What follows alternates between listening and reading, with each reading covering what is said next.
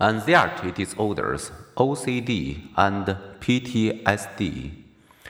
Anxiety is part of life, speaking in front of a class, peering down from a ladder, or waiting to play in a big game. Any one of us might feel anxious. Anxiety may even cause us to avoid talking or making eye contact, shyness, we call it.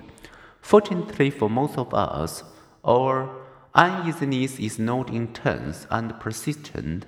Some of us, however, are more prone to notice and remember threats. When the brain's danger detection system becomes hyperactive, we are at greater risk for anxiety disorder or for two other disorders that involve anxiety obsessive compulsive disorder OCD or post traumatic stress disorder PTSD. Anxiety disorders. How do generalized anxiety disorder, panic disorder, and phobia differ? The anxiety disorders are marked by distressing, persistent anxiety or dysfunctional anxiety reducing behaviors.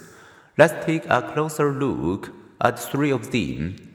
Generalized anxiety disorder, in which a person is unexplainably and continually tense and uneasy.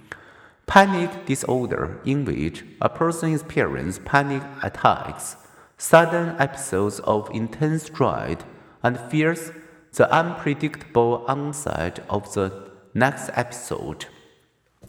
Phobia, in which a person is intensely and irrationally afraid of a specific object, activity, or situation.